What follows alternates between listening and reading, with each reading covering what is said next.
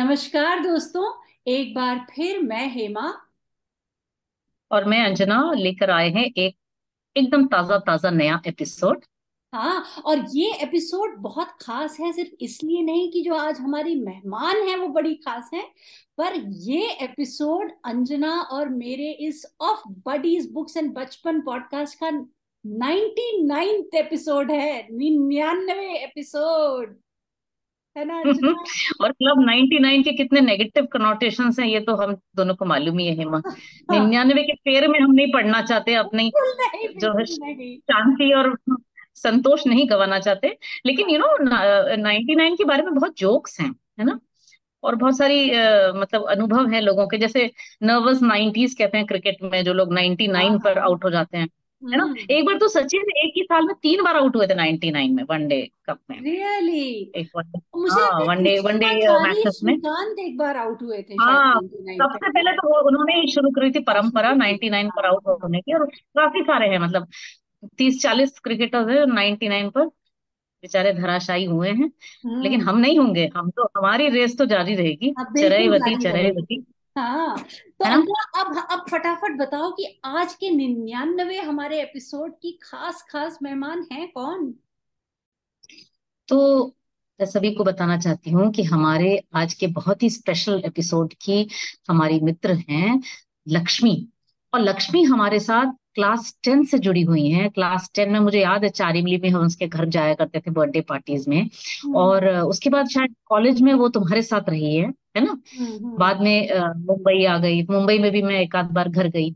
और फिर अभी कोविड के बाद तो हमारा लगातार एकदम घनिष्ठता बहुत बढ़ गई है। तो लक्ष्मी से बहुत हमारा अ, मतलब लगाव और स्नेह बना हुआ है ईश्वर की हम्म। कृपा से इतने साल से। हाँ, और लक्ष्मी तुम्हारा बहुत बहुत स्वागत है आज हमारे पॉडकास्ट पर।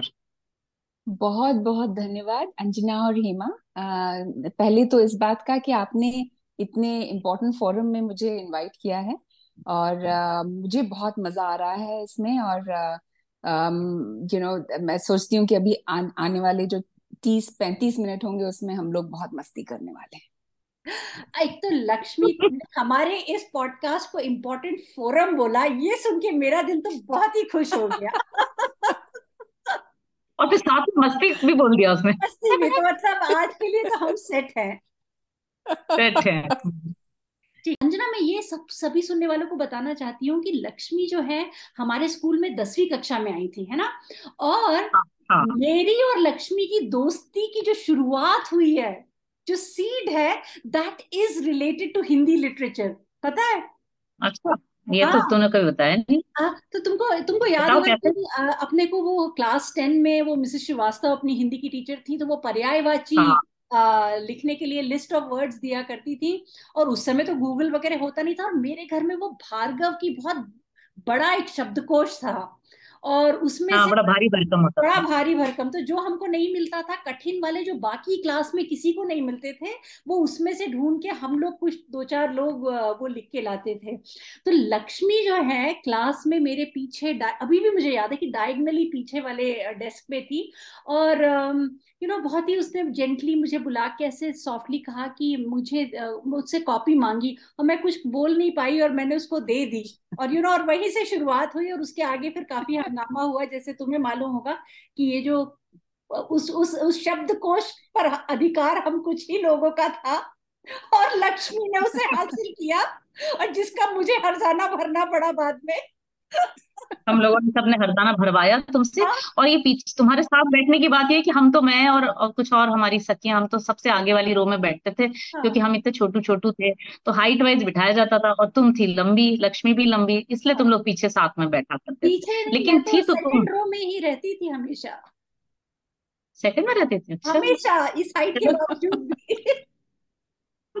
पीछे वाला बेचारा को दिखता ही नहीं होगा उसको। तो आज लक्ष्मी तुम क्या सुनाना चाह सुनाने वाली हो हमको? तो ये ना बड़ा अम, मतलब बहुत ही प्रिय और पुराना यू नो एक कविता जो कि आई थिंक सभी ने पढ़ी होगी ग्रेड सेवन या एट या सिक्स तीनों में से एक में अ, शक्ति और क्षमा रामधारी सिंह दिनकर जी की कृति। और ये जो है आई थिंक सभी ने इसको कंठस्थ किया होगा। At some point in time क्योंकि ये तो ज़रूरी था करना। हाँ। और uh, कुछ पता नहीं क्या बात है इस पर्टिकुलर कविता में कि वो मन में ऐसे बैठी uh, कि इतने सालों बाद भी ना इसकी इसकी जो पोजीशन है दिमाग में एटलीस्ट मेरे वो यू you नो know, जैसे पंचवटी उन सब के बराबर है। तो हम्म भूले नहीं भूलती है ये कुछ भी आप चाहे इसे पढ़ें यू नो उसको सालों साल याद नहीं किया यू नो जब नौकरी में बिज़ी थी तो कभी ऐसा नहीं कि रोज याद करती थी ऐसा कुछ भी नहीं। लेकिन जब भी देखो ऐसा लग ऐसा लगता है ना कि ये कविता अभी तो पढ़ी है तो बड़ा हाँ। अपनापन हाँ। सा फील होता है इस कविता के साथ। तो हाँ अ, इसलिए जब अ, हेमा ने मुझे शुरू में बोला था कि यू you नो know, हमारा ये पॉडकास्ट होने वाला है तुम करो तो उस वक्त तो मैं हिचकिचा रही थी क्योंकि मैंने कहा ये साहित्य वगैरह मुझे कहाँ आता है? इतना कुछ पठन पाठन किया नहीं है तो यू you नो know, ऐसे इस टाइप के फोरम में तो बिल्कुल सब संभव नहीं है मेरा आना। पर फिर थोड़ी दिन में फिर हिम्मत थोड़ी बढ़ी। तो फिर मैंने कहा कि भाई मैं भी आती हूँ। तो पर अच्छी वाली सब कविताएँ तो जा चुकी होंगी तो अब मैं बोलूँगी क्या? तो तब हेमा ने बोला कि नहीं एक्चुअली एक बची हुई है। हाँ। शक्ति और क्षमा और मैंने कहा ये तो हो ही नहीं सकता ये तो मतलब ईश्वरीय कृपा हो गई कि ये बची रह गई। और और यहाँ सो मैं ये यहाँ मैं कविता यहाँ मैं अरविंद के शब्द का इस्तेमाल करना चाहती हूँ कि लक्ष्मी ने लपक लिया। इस लपक लिया? ये मुझे वो शब्द बड़ा वो फ्रेज बड़ा अच्छा लगा था हमारे पहले लक्ष्मी एकदम लपक लिया उसने इस इस कविता को। और हमें सीधे मधुशाला मधुशाला के नशे से निकाल कर सीधे कुरुक्षेत्र में पहुँचा दिया। फिर तो ये हाँ भी बिल्कुल। बिल्कुल बिल्कुल। और यू नो मैं ये भी आपको यू नो आपको पता ही होगा ये कि यू नो इस दौरान मैंने आई थिंक इसको इतनी बार पढ़ लिया और फिर यू नो आप दोनों ने फिर वो भी खुलासा किया कि ये एक्चुअली एक महाकाव्य के अंदर की है। यू नो एक एक छो, एक छोटा सा उसका हिस्सा है तो वो भी पढ़ डाला उसमें भी बड़ा बहुत मज़ा आया। तो ऑल एंड ऑल ऐसा लगा कि पुराने मित्र से मिलना हो गया जैसे। Nice. हाँ। बिल्कुल ठीक कह बहुत रही ही। बहुत बहुत ही अच्छा लगा और यू नो इसको चुनने का मेरे ख्याल से अगर यू नो आपको ट्रूथफुली बताऊँ तो मुझे तो फ्रैंकली इतनी पसंद है ये कविता कि जैसी हिमा ने बोला मैं लपक ली। और और ये क्या है? इनहेरेंट तौर पर ये क्या कहना चाहिए? ह्यूमन वैल्यूज़ यू नो मानवीय गुणों अ, का एक बहुत अच्छा विंडो दे, देती है ये पर्टिकुलर कविता। छोटी से टाइम में कितना कुछ कवर कर जाती है। और बहुत ही and and and you know वैसे भी महाभारत के यू you नो know, जो प्लॉट सब प्लॉट है उनमें मुझे हमेशा ही काफ़ी यू नो काफ़ी इंटरेस्ट रहा है। तो उसको घूम घूम के जहाँ जहाँ से हो सकता है वहाँ वहाँ से उसको देखने की कोशिश करते हैं। और वो तो खैर पूरे जीवन भर का एक यू नो प्रयास रहेगा। लेकिन हाँ। दिनकर जी ने कई चीज़ें यू नो महाभारत के इर्द गिर्द बहुत लिखी हैं। हाँ। सो रश्मि रथी हुई कृष्ण की चेतावनी हुई यू नो उन्होंने द्रौपदी भी लिखी बहुत सुंदर। सो ये जो है ये इतने अच्छे से ऐसे एक पजल की तरफ़ फिट हो जाती है। तो वो न्याय भी कवर करते हैं शक्ति भी कवर करते हैं क्षमा भी कवर करते हैं और आप अगर उसको एक जैसे अपने इंजीनियरिंग ब्रेन में वो एक लीनियर फॉर्म में डालें तो आपको पता है कि इसके बगैर ये नहीं हो सकता। हाँ। राइट सो वो तो की कमाल है। हम्म, बहुत ही बहुत ही सुंदर उनकी मतलब और कृति इतनी भारी भी नहीं है कि समझ ही ना आए। ये भी एक एक खासियत है उनकी कि इतनी सरलता से समझाते हैं छोटी सी चीज़ को और उसको कुछ चीज़ें जो कि सरल होती हैं लेकिन उन्हें तीन चार बार आप जब तक नहीं समझाएँ समझ नहीं आती उसको वो अलग अलग तरीके से समझाते हैं। तो सेम चीज़ को ना जैसे ये वाला जो पर्टिकुलर उन्होंने एग्ज़ाम्पल रामायण में से निकाल के दिया ये भी इसीलिए क्योंकि बाहर से खींच के कुछ निकाल के देखा कि उसमें भी देखो ये हुआ। हम्म। ताकि दिमाग में बिल्कुल अच्छे से बात बैठ जाए। तो हम्म। अब अब जो तुम इतनी सारी बातें बोल रही हो तो मुझे तो बड़ी उत्सुकता हो रही है कि ये कविता को सुनूं। तो लक्ष्मी अब बिना देर किए चलो अब हमको हम सभी सुनने वाले भी मुझे लगता है इतने ही उत्सुक होंगे। तो अ, हमको सुनाओ अ, शक्ति और क्षमा। हो जाए।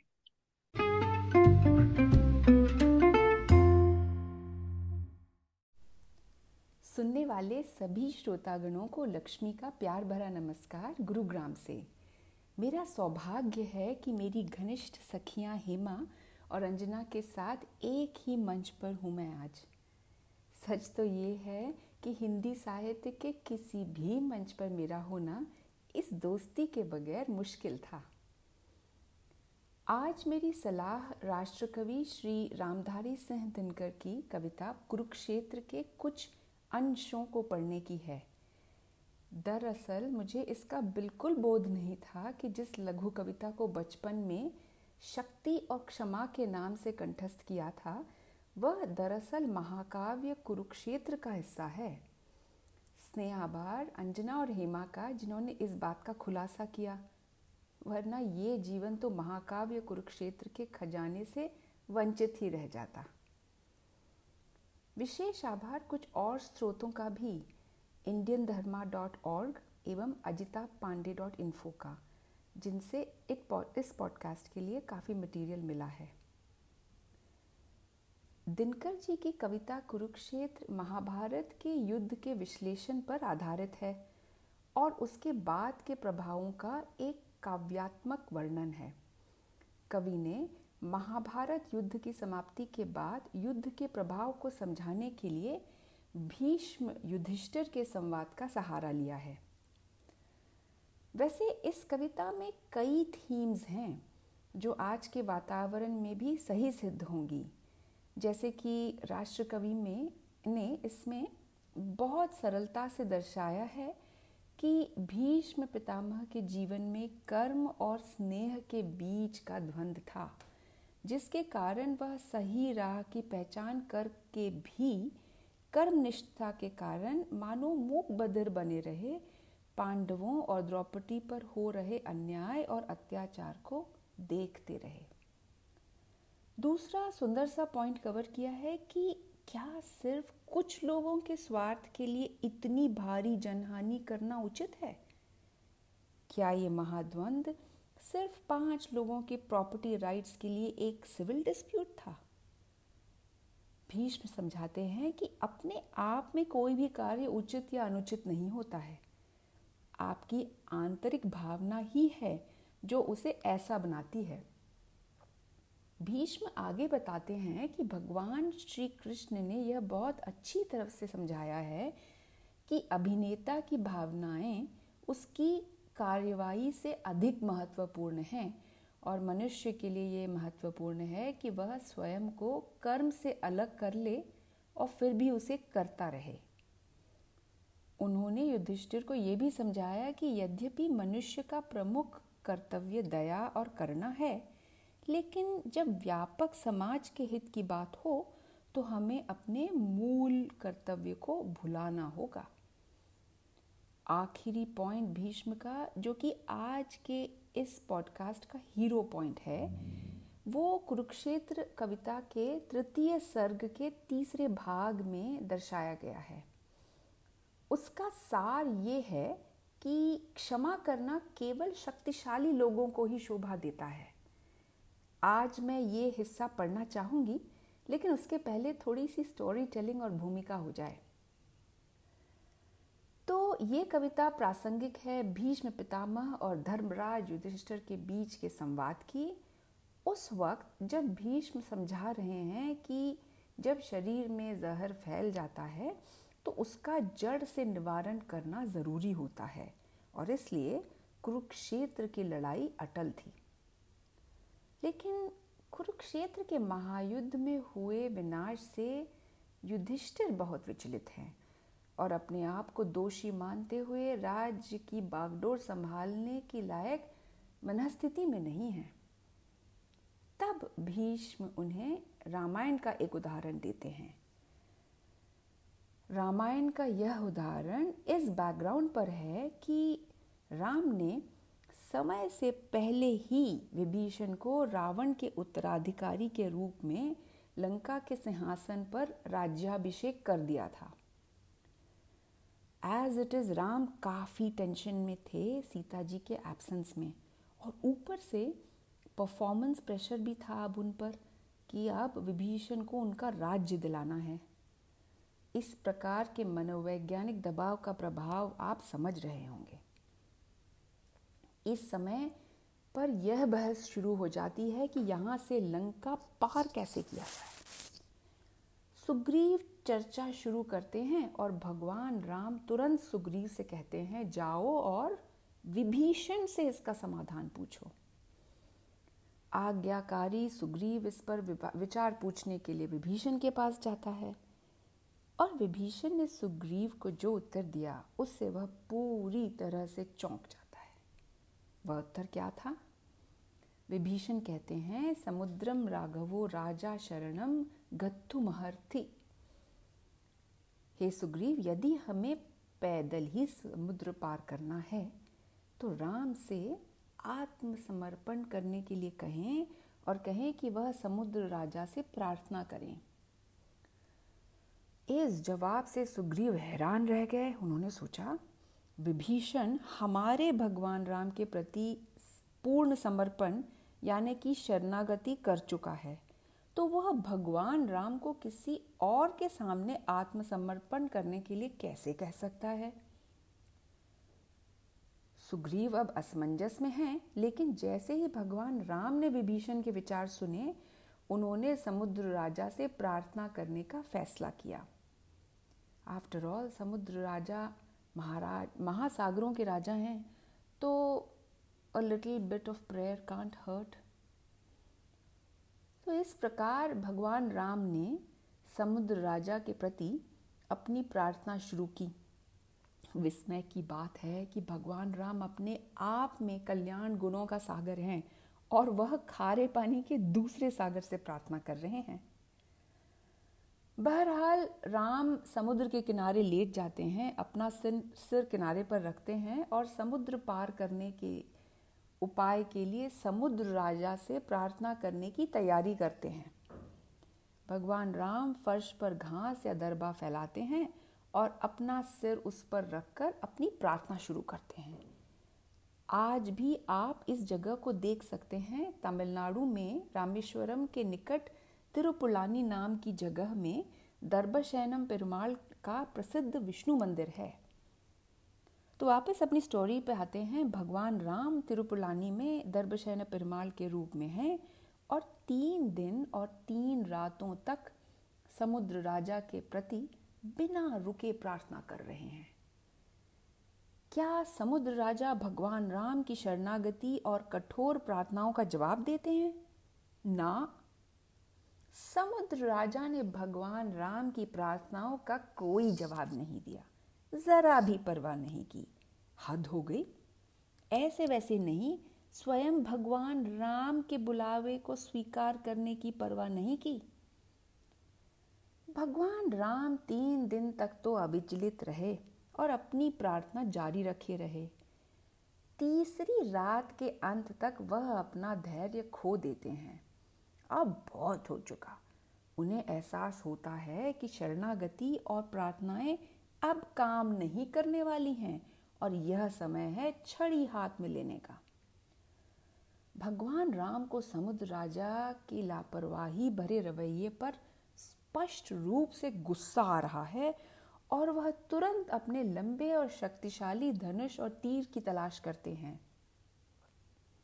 वह अपनी गुस्से भरी निगाहों से लक्ष्मण की ओर देखते हैं और कहते हैं, हे लक्ष्मण मेरा धनुष और बाण तुरंत लाओ। मैं अपने शक्तिशाली बाणों से इस समुद्र के सारे पानी को वाष्पित, यानी कि इवेपोरेट कर दूँगा और सभी बंदरों को भूमि मार्ग से लंका की ओर ले जाऊँगा। जैसे राम क्रोध में हैं, लक्ष्मण का क्रोध राम से डबल है। वह जल्दी से भंडागृह में जाते हैं, राम का शक्तिशाली धनुष और तीरों का एक सेट उठाते हैं। और उन्हें एक पल में अपने भाई के पास ले आते हैं। राम धनुष अपने हाथ में लेते हैं, उसमें एक शक्तिशाली बाण डाल देते हैं। वह अब अपने गुस्से के पीक पर हैं और समुद्र राजा को सीधे टक्कर देने के लिए कृत संकल्प हैं।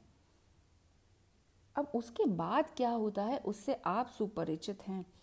समुद्र राजा नतमस्तक होकर श्री राम से माफ़ी मांगते हैं and all is well at least कुछ देर के लिए।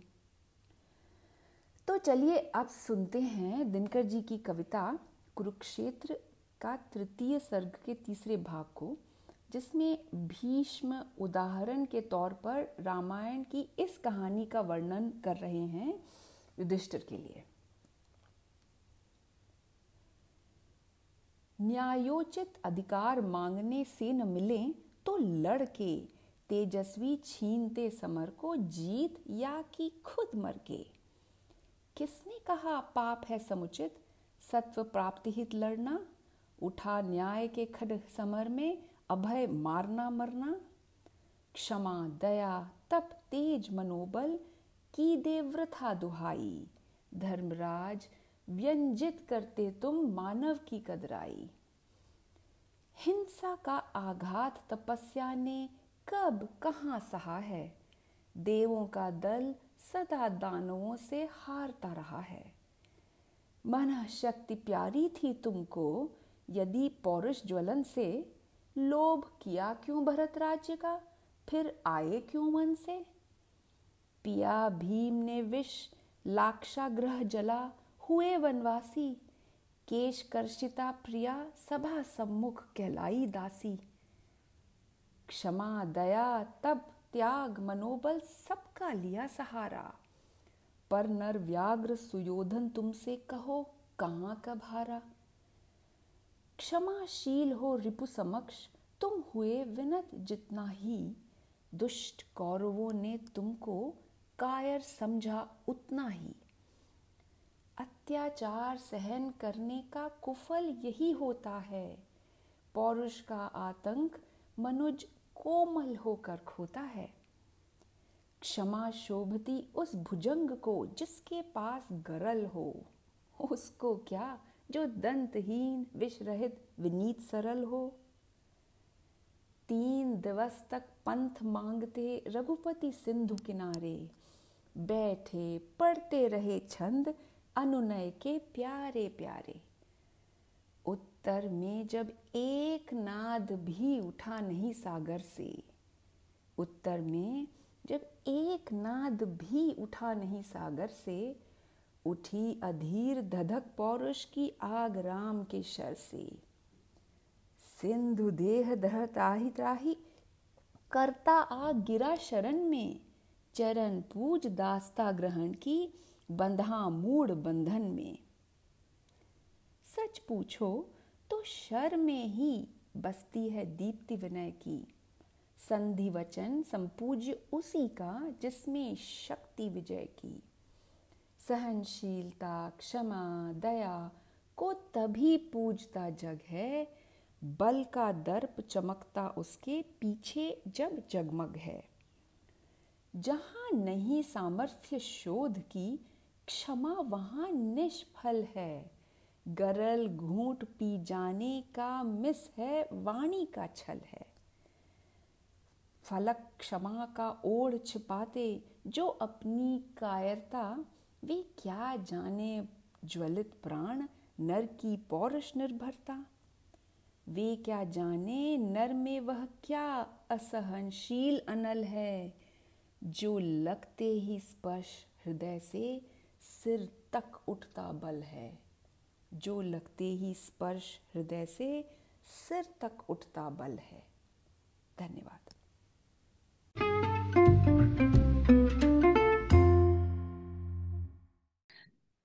तो आ, कविता तो खैर रामधारी सिंह दिन, दिनकर जी की बहुत अच्छी है इसमें तो कोई संदेह ही नहीं है लेकिन लक्ष्मी तुमने जिस तरीके से पूरी भूमिका बांधी कहानी सुनाई और फिर कविता पढ़ी ना तो मतलब वो वो जो वो स्टोरी टेलिंग का एक आनंद आ गया। मैं तो ऐसे यू नो गाल पर हाथ रखकर सुन रही थी कि कितने बहुत मज़ा आया। और तुम्हारे जो एक्सप्रेशन थे और जिस तरीके से तुम्हारी आवाज़ और और कुछ उसमें यू नो बदमाशी भी झलक रही थी कहीं कहीं पर तो मुझे बहुत मज़ा आया। हाँ।, हाँ और मुझे एक्चुअली हमारे बहुत सारे पुराने कॉन्वर्सेशंस याद आ गए जो जो हमने मस्ती की उसकी बड़ी मुझे याद आई नहीं इसमें एक्चुअली मज़ा बहुत बहुत मज़ा आया करने में और बीच बीच में मैं अपने आप को याद दिलाना चाह रही थी कि ये एक काफ़ी एक जैसे सीरियस यू नो चीज़ का आप वर्णन कर रही हैं ये कोई यू नो शोले की कॉमेडी नहीं चल रही है यहाँ पर कि यू नो बीच बीच में पर वो कहीं कहीं पे निकल आती है वो तो सच बात है। भोपाल के हैं हम सब। बट लक्ष्मी जैसे कि महाभारत एपिक है शोले भी एपिक है तो उसकी झलक हर जगह मिल ही जाती है। क्यों अंजना? क्या बोलती हो? हाँ बिल्कुल। महाभारत तो जो असल में वो जीवन से ही मतलब जीवन में हर मोड़ पर महाभारत चलती रहती है अलग अलग तरह की अलग अलग स्तर की। तो वो हम्म। ज़ाहिर शोले भी एक महाभारत ही थी जो हेमा कह रही है। बहुत अच्छा तुमने समझाया बहुत अच्छा पढ़ा। और कविता तो थी ही इतनी ओज से भरी हुई वीर रस से भरी हुई है ना? हम्म। और सोचो ये द्वापर युग में भीष्म कह रहे हैं युधिष्ठिर से और आज के युग में कलयुग में हम बैठे हैं इक्कीसवीं शताब्दी में और आज भी ये प्रासंगिक है है ना? आज तो बहुत ज़्यादा प्रासंगिक है। एटलीस्ट राजनीतिक स्तर पर देशों के बीच में इंटरनेशनल लेवल पे तो ये बहुत है। हालाँकि इसमें मेरा हेमा से काफ़ी डिबेट भी हुआ कि ये सही बात है कि नहीं है? मतलब क्षमा को हम्म। इन्होंने पैन कर दिया भीष्म जी ने। तो आ, ये बोल रही मेरे दो कि भीष्म ने भीष्म जी ने पैन नहीं किया। उन्होंने तो सच को स्टेट किया है। अनफॉर्चुनेटली सच ऐसे ही होता है कि माइट हो आपके पास तब और उसके बाद आप बेनेवलेंट हम्म। हो तो it works. Otherwise you know it has it it doesn't have me अभी इंडिया का ही तुम देखो आज हम यू नो पचास अपने आज़ादी के पचहत्तर साल में पिछले कुछ सालों से हम एक पोजीशन ऑफ़ पावर में हैं तो हम जो बोलते हैं उसको चार लोग सुनते हैं। उसकी कोई कदर होती है। अच्छी बातें तो हम पचहत्तर साल से कर रहे हैं है ना? पर हमारी बात पे उतना वज़न नहीं था पहले। तो एंड सो क्षमा इज़ ऑल्सो फॉर सही कह रही हो। वो सही कह रही हो तुम इंटरनेशनल फोरम मतलब इस तरह की परिस्थिति पे निर्भर करता है। हाँ. है ना? अब जैसे परिस्थिति पे है ये जो तुम परिस्थिति का वर्णन कर रही हो और जो कुरुक्षेत्र की उस समय युद्ध की परिस्थिति उसमें बिल्कुल वो सही कह रहे हैं। लेकिन हर आ, मतलब जीवन में हमेशा ये सिद्धांत बनाना कि क्षमा तो बिल्कुल कायरों का काम है या क्षमा अगर आप माइटी हैं तभी क्षमा करेंगे तो फ़ायदा होगा। इससे मैं अग्री नहीं करती क्यों? है ना? ये मेरा रोशनी आप डालें इस विचार इस बात पर। तो ये इसमें एक्चुअली रोशनी दिनकर जी ने बहुत ही अच्छी पूरी की पूरी फ्लडलाइट डाली हुई है। तो आप अगर ये जो प्रसंग है ना इसके जस्ट पहले वाला देखें सेक्शन कुरुक्षेत्र का तो उसमें उन्होंने इसकी पूरी आधारशिला सेट की है जो है न्याय। तो बात कुछ ऐसी है कि जब न्याय की बात आती है और सामूहिक भलाई की बात आती है, उन्होंने उन दोनों को जोड़ के फिर बोला है कि अगर न्याय आपको यू नो न्याय का स्तंभ स्थिर रखना है तो उसमें क्षमा सिर्फ़ शक्तिवान को ही शोभा देती है। वो उन्होंने बहुत ही क्लियर कॉन्टेक्स्ट दिया है कि it is in the context of rule of law आज की तारीख में अगर हम बोलें रूल ऑफ़ लॉ तो उसके संदर्भ में उन्होंने इसकी बात की है। तो मुझे तो इसके संदर्भ में और कोई इंटरप्रिटेशन पॉसिबल लगता ही नहीं है। आई I मीन mean, अब तो वो कहते हैं ना कि बेनिफिट ऑफ़ हैंडसाइड की आप जब कोई बता देता है आपको कि वो इसके कारण ये बोल रहे हैं तो फिर लगता है हाँ ऑब्वियसली यही होगा। तो आ, मैं ये मानती हूँ कि आ, उन उन्होंने जो ये पूरी भूमिका बांधी है और हम ये तो ये थर्ड चैप्टर का हिस्सा है तो इसके पहले उन्होंने जो चीज़ें बोली है ना उससे ये बिल्कुल नेचुरली फ्लो कर रही है कि इसका और कोई तरीका हो ही नहीं सकता था। हाँ हाँ तुम ठीक कह रही हो क्योंकि उसके पहले की जो पंक्तियाँ हैं वो व्यक्ति का है धर्म तप करुणा क्षमा। व्यक्ति की शोभा विनय भी त्याग भी किंतु उठता प्रश्न जब समुदाय का भूलना पड़ता हमें तब त्याग को। ये हम्म। उसके प्रिसीडिंग तर्क में है। तो वो उसके परिपेक्ष में उस, उस परिस्थिति में तो बिल्कुल लॉजिकल है। लेकिन बहुत सारे धर्म है जो हाँ। अनदर थिंग सिखाते सबको क्षमा सबसे क्षमा उत्तम क्षमा। पर ये सबसे नहीं है हमको कॉन्टेक्स्ट ये याद रखना है कि ये युधिष्ठिर हाँ, गए हैं भीष्म के पास राजा बनने वाले हैं युधिष्ठिर। और वो राजा हाँ, अच्छा राजा कैसे बनूं? क्या मैं राजा बनने के योग्य हूँ? ये सवाल लेकर गए हैं भीष्म से शिक्षा लेने के लिए अपने पितामह से फाइनल शिक्षा। तो ये एक राजा को कह रहे हैं भीष्म। तो ये शक्ति और क्षमा यहाँ पर राजा रूलर गवर्नमेंट हाँ, हाँ, इसके लिए है ये आम आदमी के लिए नहीं है? तो I mean I don't understand मैं तुमसे मैं तो मुझे तो ऐसे बहस करने की तुम्हें पता है आदत है तो मैं ऐसे ही तुम्हारे से झगड़ा कर रही हूँ अंजना। पर आई अग्री कि ये आम आदमी पर्सनल लेवल की बात नहीं है। इंडिविजुअल्स लेवल में तो I mean social justice for all the weakest person also should have the ability whether he has power और नॉट आई अग्री बट यहाँ पर बात हो रही है एक राजा के लिए एक शासक के लिए क्षमा और शक्ति हो तभी वो क्षमा कर सकता है। अगर वो कमज़ोर शासक है तो उसकी क्षमा का कोई वैल्यू नहीं है। यू नो हम्म और दूसरी कॉन्टेक्स्ट उस समय वर्ल्ड वॉर टू का था जिस समय बहुत मतलब बहुत ज़्यादा दबा रहे थे लोग कमज़ोर देशों को और हमारे स्वयं हमारे देश में इतनी समस्या चल रही थी उस समय 1946 में। वो हाँ। सब कॉन्टेक्स्ट में उन्होंने मतलब जागृति लाने के लिए और चेतना लाने के लिए और झकझोरने के लिए अ, मुझे लगता है ये देश भी है। शक्तिशाली बने हाँ। लक्ष्मी तुम कुछ हाँ। कहना चाह रही थी? हाँ मैं एक्चुअली इसमें जो अ, जैसे इसका जो इन्होंने भूमिका बताई है दिनकर जी ने उसमें मुझे तो ये समझ में आया कि युधिष्ठिर बहुत दुखी हैं और एक्चुअली यू नो उनके मन में बहुत व्यथा है कि ये मैंने क्या कर दिया। क्या कर और यू हम्म नो शुरू में आप कुरुक्षेत्र के शुरू में पढ़ें तो वो बोलते हैं कि सब लोग एक्चुअली उल्लास कर रहे हैं ये मना रहे हैं पर एक ही है जिसका मन भी रो रहा है वो भी दुखी है और फिर वो कहते हैं अर्जुन से कि मैं पितामह से मिलने जा रहा हूँ। तो हम्म। वो एक्चुअली अपने अपने अंतर्द्वंद को सेटल करने ताकि वो ऑफ़ कोर्स आगे रूल कर पाए वो सब था लेकिन उनकी मेन जो थी ये वो चाणक्य वाली रूलर के लिए ज्ञान नहीं था। जहाँ तक मुझे समझ में आया ये उनकी अपनी जो व्यथा थी उसको सुलझाने के लिए जो भीष्म ने भी अपनी तरफ़ से जो उनको चीज़ें बोली वो उस संदर्भ में बोली कि ये सही था। क्योंकि वो बोलते हैं ना कि वो सुयोधन कहाँ माना? आ, हाँ। तुमने तो बहुत कुछ किया ना। तो तो उन्होंने उस तरीके से उसको बताया है जबकि आप अगर शासक के लिए जो सही होगा वो यू you नो know, वो शायद एक और दिन कभी चर्चा करनी चाहिए उसकी कि फिर वो चाणक्य नीति के अंतर्गत आती है कि उसमें रूलर को क्या माकियावेली भी ने भी बहुत कुछ लिखा है इसके बारे में कि रूलर को कैसे होना चाहिए और कैसे दबंग होना चाहिए। तो ये एक थोड़ा सा सटल डिफरेंस है दोनों में मैं जस्ट शेयर करना चाह रही हूँ so, मैं ये बोल रही हूँ कि युधिष्ठिर जो जाते हैं पितामह से पूछने के लिए क्योंकि वो फाइनली राजा बनने वाले हैं। And he has this guilt कि इतने लिटरली वो एक शव की, शवों की शैया के ऊपर से चढ़ के राजा बनने वाले हैं।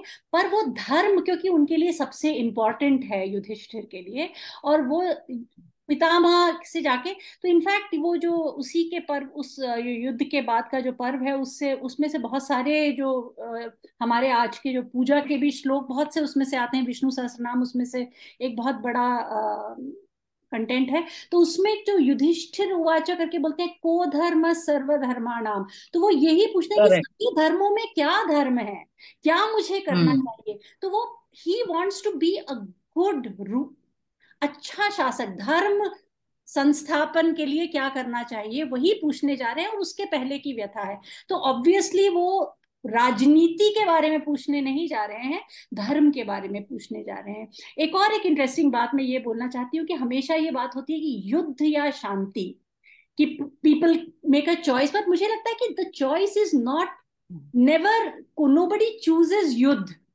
शांति तो सभी चाहते हैं, पर हालत जब इतनी खराब नहीं होता। है तो युद्ध फॉर शांति करनी पड़ती है कि युद्ध आप करते हैं इसलिए कि शांति तभी लॉन्ग स्टैंडिंग शांति तभी एस्टेब्लिश हो पाएगी क्योंकि हालात और ये मॉडर्न टाइम्स में भी हम देखते हैं कि ये जो वॉर आता है इतना गड़बड़ रहती है कि वो टू काइंड ऑफ़ इसको खत्म करो and and that's how you enter into war. So that's nobody chooses war i think and nobody has ever chosen war. मुझे तो ये लगता है जैसे लक्ष्मी कह रही थी कि मेन उद्देश्य भीष्म का युधिष्ठिर के जो मन में मतलब उमड़ घुमड़ कर जो परेशानी हो रही थी तो ये समझाना था कि कुछ भी पाप और पुण्य सही गलत नहीं होता। स्थिति जो होती है उसके हिसाब से तुम्हें निर्णय लेना पड़ता है और उसमें कुछ मतलब एंड को देख के करना पड़ता है। तो ये तुम मत सोचो कि तुमने गलत किया तुम्हारे लिए वही ज़रूरी था। हाँ तुम्हारे पास कोई चारा नहीं था। तुम्हारे पास अगर ही और नहीं तुम्हारी था हम्म हाँ लेकिन फिर भी दिनकर जी तो थे इस तरह के उनकी सोच उस तरह की थी कि नहीं एक्शन वो कर्म में विश्वास रखते थे उनको वो हम्म। जो पंडिताई वाला ज्ञान पसंद नहीं था क्योंकि मैंने एक तुमको याद है हमने कभी हिमालय कविता पढ़ी थी उनकी?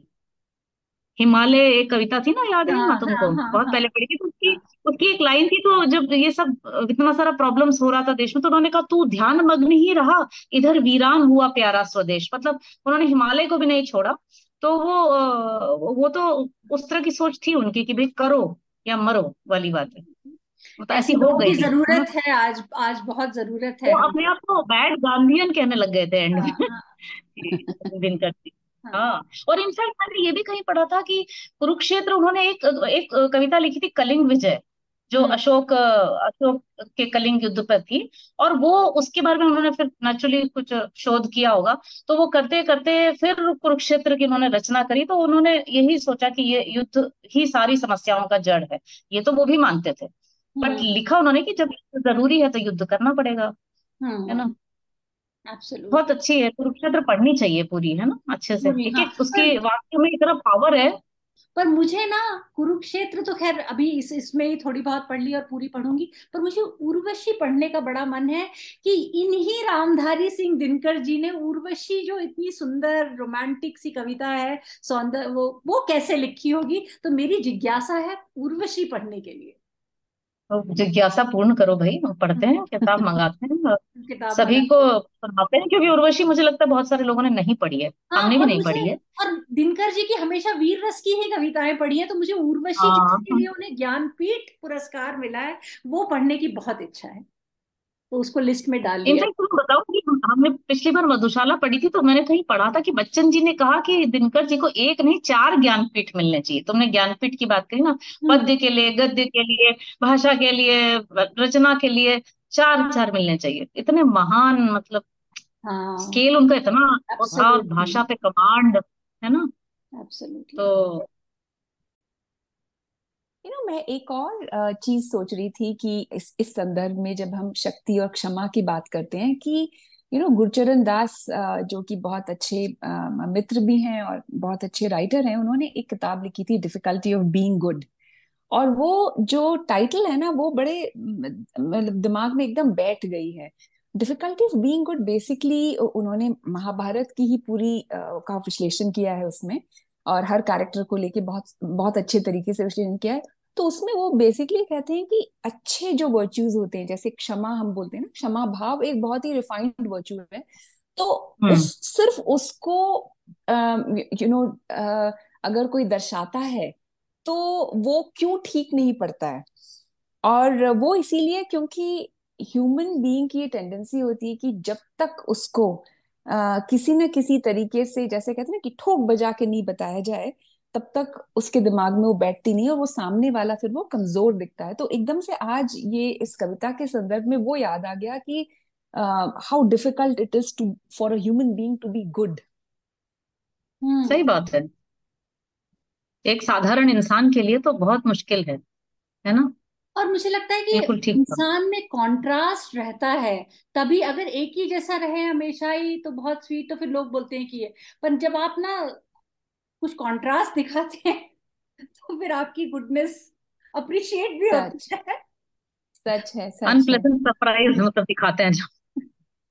हाँ वो कहते हैं ना कि हाथ में तलवार हो और फिर बोलो कि मैं कत्ल नहीं करूँगा या हाँ करूँगी तो हाँ। फिर बात बनती हाँ। है तो मेरे कॉन्टेक्स्ट में तो जब मैं मतलब कि ना जब मैं गुड बिहेवियर पे बहुत कम रहती हूँ तो जब रहती हूँ तो लोग आसपास बहुत प्लेजेंटली सरप्राइज़ रहते हैं। तो इतनी बुरी भी नहीं हो हेमा। अच्छी हो बहुत। तो तो, तो या सो या आज दिनकर जी को फिर तो हमारे पॉडकास्ट में लाने के लिए बहुत बहुत आभार। लक्ष्मी बहुत मज़ा आ गया और और और हमारे 99th एपिसोड में आ, हमारी इतनी प्यारी बचपन की सखी साथ रही तो वो भी एक तरीके से बड़ा बड़े आनंद की बात है।